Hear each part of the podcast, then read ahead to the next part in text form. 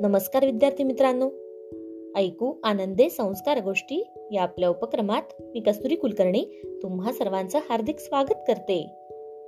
आपल्या या उपक्रमात आज आपण गोष्ट क्रमांक चारशे नव्वद ऐकणार आहोत.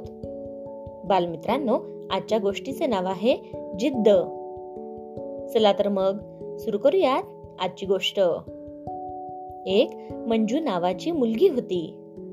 तिच्या बोटांना जन्मापासूनच आपल्यासारखी पेर नव्हती. त्यामुळे तिला वस्तू धरताना लिहिताना बटन लावताना अशी रोजची कामे करताना खूपच त्रास व्हायचा. पण मंजू जिद्दीने स्वतःची कामे कोणाचीही मदत न घेता पूर्ण करायचीच. मंजूला चित्रकलेची खूपच आवड होती. चित्र काढताना तिला वेळेचे भान राहत नसे. एका रविवारी सकाळी तीन तास बसून बागेचे सुंदर चित्र तिने रंगवले. चित्र पाहताच आईने आनंदाने मंजूला जवळ घेत म्हटले मंजू तुझ्या हातात सुंदर कला आहे. त्याला अधिकाधिक वाढवण्याचा प्रयत्न कर.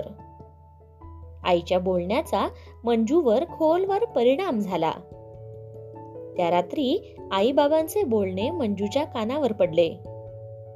आई म्हणत होती अहो आता शाळेत स्पर्धा आहेत. आपण मंजूला नवीन रंग आणि काही कागद घेऊन देऊया का? त्यावर बाबा वैतागलेल्या सुरात म्हणाले अग महागाई किती वाढली आहे. शिक्षणाच्या भविष्याच्या दृष्टीने कितीतरी पैसा साठवायचा आहे. रंगाचे पैसे खर्च करणे आपल्याला शक्य नाही. तसेही हातामुळे मंजूला फार काळ चित्रकला करता येईल असे मला वाटत नाही.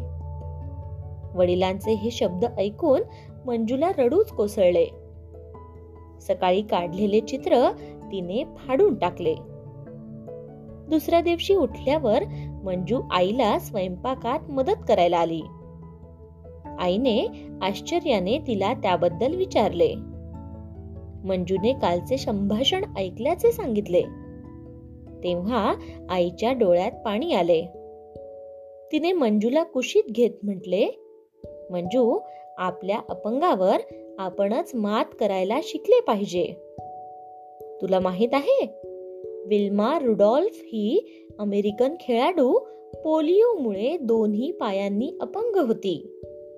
पण मेहनत आणि जिद्दीच्या जोरावर तिने ऑलिम्पिक स्पर्धेत तीन सुवर्ण पदके मिळवून जागतिक विक्रम केला होता.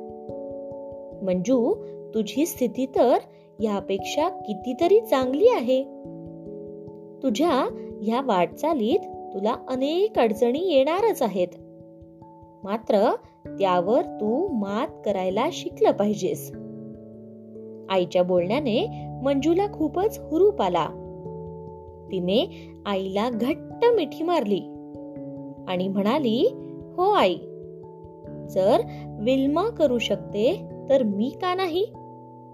आणि मग मंजूने आपल्या जिद्दीच्या जोरावर स्पर्धेमध्ये चांगले यशही मिळवले. गोष्ट इथे संपली. कशी वाटली गोष्ट मित्रांनो? आवडली ना? मग या गोष्टीवरून आपल्याला एक बोध होतो बघा. तो बोध असा की आपल्या जीवनात आपल्यासमोर अनेक अडचणी येऊ शकतात. पण त्या अडचणींवर आपण जिद्दीने मात केली पाहिजे. काय? येत ना लक्षात? चला तर मग. उद्या पुन्हा भेटूयात अशाच एका छानशा गोष्टीसोबत. आपल्याच लाडक्या उपक्रमात ज्याचं नाव आहे ऐकू आनंदे संस्कार गोष्टी. तोपर्यंत नमस्कार!